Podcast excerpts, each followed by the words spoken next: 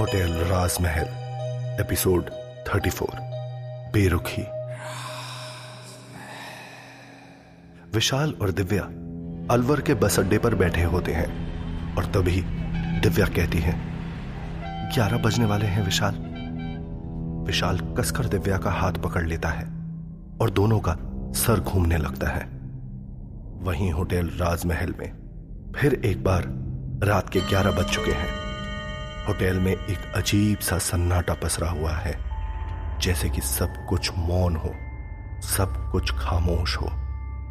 लेकिन सब कुछ खामोश होने के बावजूद भी कुछ ऐसा है जो बेहद अजीब है। और ऐसा यहाँ हर बार होता है, हर रोज होता है, हर रात होता है। और ऐसा होना लाजमी भी है क्योंकि यहाँ होटल राजमहल में हर रोज की खामोशी, ठीक तूफ़ान के पहले आने वाली शांति की सूचना की तरह होती है, क्योंकि यहाँ हर कमरे की अपनी एक कहानी है। यहाँ मौजूद हर एक कमरा अपने अंदर कई राज दफन किए हुए है। वैसे आमतौर पर एक तूफ़ान एक बार आकर चला भी जाता है, लेकिन होटल राजमहल में ये तूफ़ान हर रोज आता है, हर रात आता है किसी पुरानी याद की तरह, और फिर सब कुछ एक बुरे सपने की तरह। होटल के दीवारों, होटल के हर कमरे, और होटल के हर कोने से होते हुए, यहाँ कैद में रह रही आत्माओं समेत इंसानों के अस्तित्व के सहन में समा जाता है। अगले ही पल विशाल और दिव्या होटल राजमहल में दाखिल होते हैं। इससे पहले कि विशाल और दिव्या दोनों कुछ कर पाते, उन्हें अपने सामने अनन्या, वेदिका, अलीशा और विधि की आत्माएँ खड़ी दिखाई देती हैं। चारों लड़कियाँ अपनी गलती के लिए बहुत शर्मिंदा होती हैं। विशाल उन चारों को गुस्से में घूर कर देख रहा होता है और तभी होटल राजमहल का दरवाज़ा खुद से खुल जाता है। इस बार हमेशा से बिल्कुल अलग सफ़ेद रंग की रोशनी की जगह घोर अंधकार दिखाई दे रहा होता है।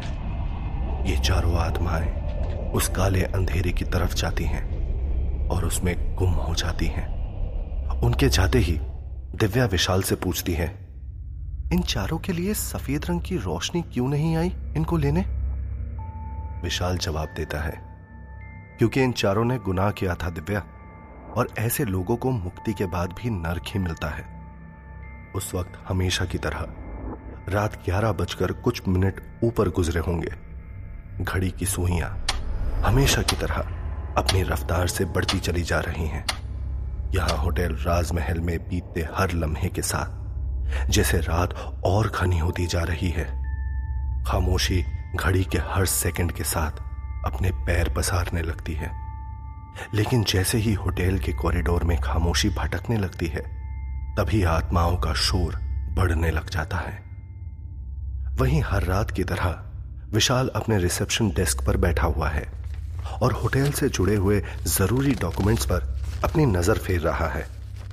कुछ कम ज़्यादा होने पर उन्हें फेर बदल करते हुए कुछ लिखता भी जा रहा है और वहीं उसके ठीक पास इस वक्त दिव्या भी बैठी हुई है और पेपर्स पर कुछ लिखती जा रही है, जैसे कि यहाँ हर रात जो कुछ भी हो रहा हो। उनके ऊपर बीत रहा है। उन सारी बातों को सिलसिलेवार लिखकर बयां कर रही हो। वहीं होटल के किसी किसी कोने से अजीब से रोने की और चिल्लाने की आवाज़ें आ रही हैं। जैसे कि वे चीख चीख कर अपने लिए मदद की गुहार लगा रही हूँ। हर चीख में एक पुकार है और हर पुकार में मदद की गुहार है। कुछ चीखें इतनी ज़्यादा तेज हैं कि दिव्या को लिखते रहने के दौरान बार बार अपने कानों पर उंगलियाँ रखने की ज़रूरत पड़ रही है।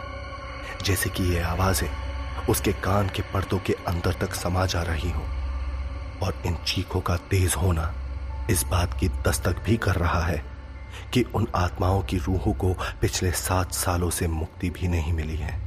और इसीलिए हर आत्मा जानबूझकर विशाल और दिव्या के कानों तक अपनी दर्द भरी चीख पहुँचाने की अपनी तरफ़ से पूरी कोशिश कर रही है, ताकि एक बार उनका ध्यान विशाल के कानों तक पड़ जाए तो शायद उनकी भी किस्मत खुल जाए, और उनकी रूह को भी अब तक कुछ आत्माओं की तरह यहाँ से मुक्ति मिल जाए। और ऐसा भी नहीं है कि सिर्फ़ यहाँ पर किसी के रोने की ही आवाज़ें आ रही हैं। कुछ कुछ आत्माएँ जैसे अपनी बेबसी पर हंस भी रही हैं। जैसे कि वो इतनी ज़्यादा उदास हो चुकी हैं अपनी हालत पर कि उन्हें अपनी ही मजबूरियों पर हँसी आ रही हो। और आज होटल राजमहल का माहौल भी कुछ अजीब सा है। बाहर मौसम में हल्की सी नमी है, लेकिन होटल राजमहल के अंदर का माहौल ठंड में ठिठुरती सर्दी की याद दिला रही है, जिस वजह से दिव्या बार बार अपनी हथेलियों को आपस में रगड़ती ही जा रही है। और वहीं विशाल इस ठंड को बर्दाश्त करने की कोशिश कर रहा है। लेकिन उसे दिव्या की यह हालत देखी नहीं जाती। और आखिर में वो डॉक्यूमेंट्स को डेस्क पर एक और रख देता है। और अपने ठीक आगे मौजूद दिव्या की ओर बढ़कर अपना जैकेट निकालकर दिव्या के बाहों में डालते हुए कहता है, ये लो, ये जैकेट पहन लो। इससे तुम्हारी ठंड थोड़ी तो कम हो ही जाएगी। दिव्या विशाल की ओर ध्यान से देखती है, क्योंकि वो अब तक समझ चुकी है कि विशाल का नेचर बहुत ही फ्रेंडली है और वो किसी को भी मुसीबत में नहीं देख सकता। विशाल तो ऐसा है कि वो भूतों की भी मदद करने से नहीं हिचकिचाता तो फिर इंसान तो उसके लिए ज़्यादा ज़रूरी हुए। दिव्या विशाल का जैकेट पहनते हुए कहती है thank you Vishal. You are really nice Vishal Divya की बात पर हल्के से मुस्कुराता है। अभी विशाल एक डॉक्यूमेंट पर कुछ करेक्शन कर ही रहा होता है। तभी विशाल और दिव्या दोनों को किसी के लड़ने की आवाज़ सुनाई देती है। इन आवाजों को सुनकर विशाल के कान कुछ खड़े हो जाते हैं और वो आवाज़ जहाँ से आ रही होती है, उस और ही बढ़ने के लिए उठने लगता है। दिव्या भी विशाल को रोकते हुए कहती है, विशाल, रुको, मैं भी आ रही हूँ। शायद यहाँ से एक नई कहानी शुरू होने वाली हो। अभी विशाल और दिव्या जल्दी जल्दी में आगे बढ़ ही रहे होते हैं कि बातों और झगड़ों की आवाज़ें अब तक और ज़्यादा तेज होती ही चली जाती हैं। यह होटल राजमहल का अकाउंट ऑफ़िस है, जहाँ पर इस वक्त एक नौजवान लड़की खड़ी है, जिसके शर्ट पर उसका नाम लिखा हुआ है, मानसी शर्मा। और इस वक्त उसके ठीक सामने एक साठ पैंसठ साल की एक बूढ़ी औरत खड़ी है और उन दोनों के बीच आपस में ही बहसबाजी होती जा रही है। बूढ़ी औरत देखने से काफ़ी एलिगेंट और सोफिस्टिकेटेड नज़र आ रही है। उसने काफ़ी रसूखदार जैसे दिखने वाले कपड़े पहने हुए हैं। एक रेड कलर की साड़ी। ये एक कॉटन की साड़ी है और वहीं उनके कंधे पर एक शॉल है और उनके गले में एक मोती की माला लटक रही है। और इस वक्त अपने पहने गए अच्छे कपड़े के बावजूद भी उनके चेहरे के हाव भाव थोड़े बेबस से नज़र आ रहे हैं। उनकी आँखों पर एक राउंड फ्रेम का चश्मा है, लेकिन इस चश्मे से उनकी आँखों की बेबसी भी छुप नहीं पा रही है। वहीं जिस लड़की का नाम मानसी है, वो येलो शर्ट और ब्लैक पैंट पहने हुए हैं और उसके शर्ट से लेकर गर्दन पर ग्रे शेड की एक टाई झूल रही है। मानसी दिखने में खूबसूरत है। गोल गोल आँखें, आँखों पर हल्का सा काजल, ओटों पर लाल हल्की लिपस्टिक, एक उत्सुकता और एक अलग सी गहराई है उसकी उन एक जोड़ी आँखों में।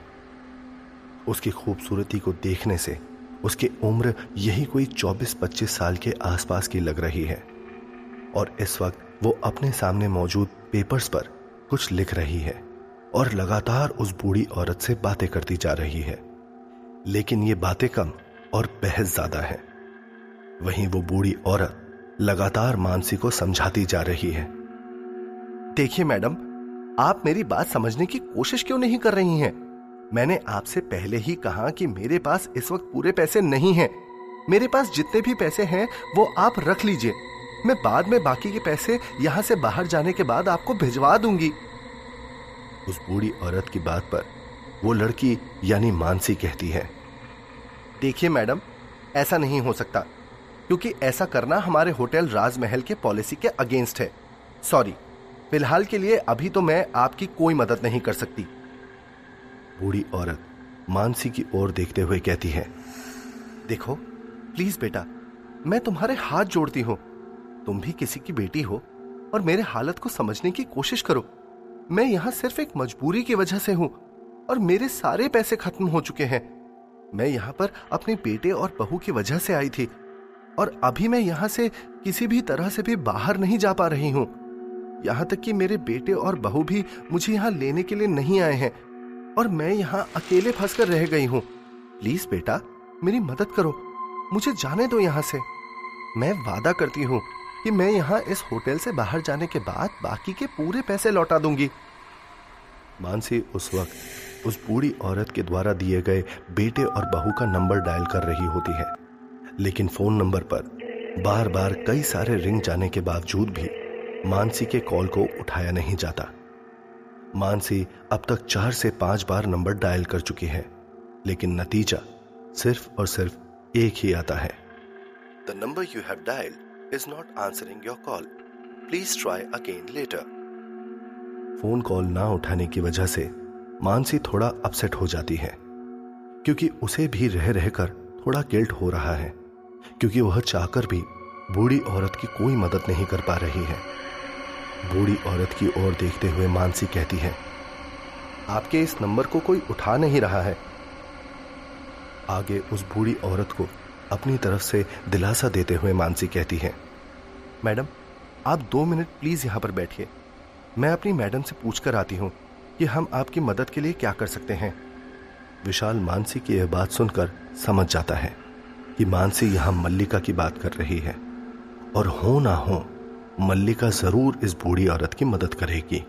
दिव्या, मल्लिका ने इस बूढ़ी औरत की मदद की होगी ना? मेरा दिल बोल रहा है, उसने ज़रूर मदद की होगी। क्योंकि उन्होंने हमेशा से मेरी मदद भी की है।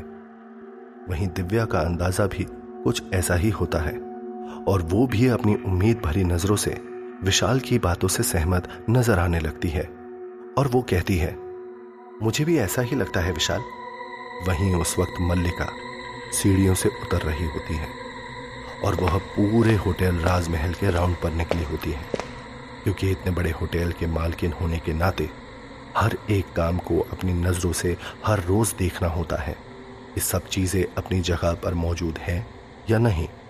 और होटल में मौजूद हर एक स्टाफ अपना काम बारीकी से, बखूबी से निभा रहा भी है या नहीं? तभी सीढ़ियों से मल्लिका को उतरता देखकर मानसी उसके पास जाकर कहती है, मैडम, मुझे आपसे कुछ बात करनी है, एक गेस्ट को लेकर। तब तक विशाल और दिव्या भी वहाँ पहुँच जाते हैं। और उन दोनों की बातों को गौर से सुनने लगते हैं। मल्लिका कहती है हाँ क्या बात है मानसी?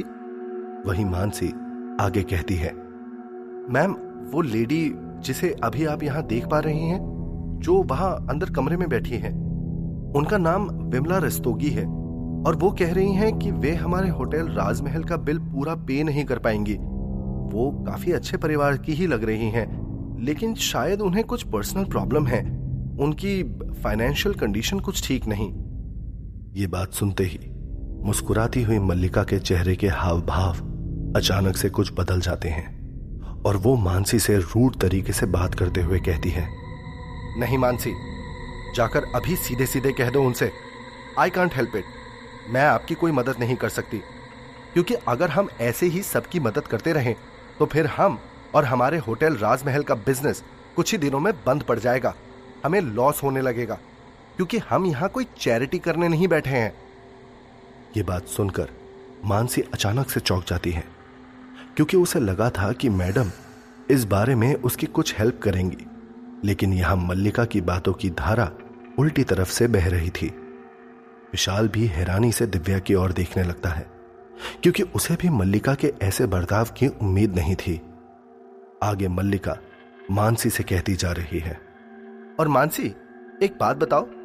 अगर यहाँ मौजूद हर एक गेस्ट ऐसी बातें करता रहा तो फिर मैं तुम्हें पैसे कहाँ से पे करूँगी? तुम्हारी सैलरी कहाँ से आएगी?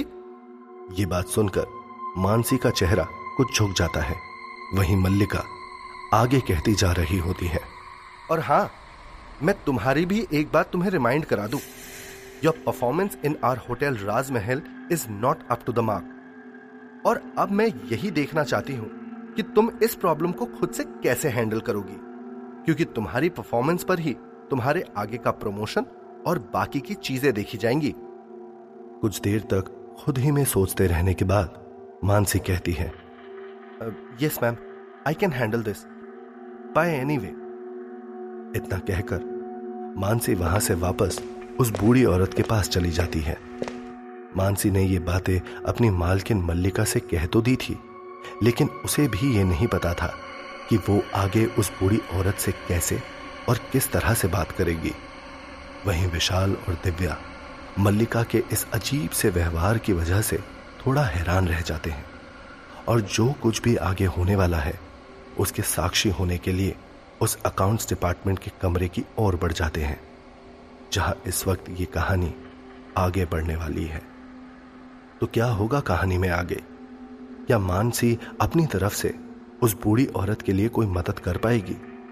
या फिर इस कहानी में आगे कुछ ऐसा होने वाला है, जिससे विशाल और दिव्या की आँखें फटी की फटी रह जाएँगी?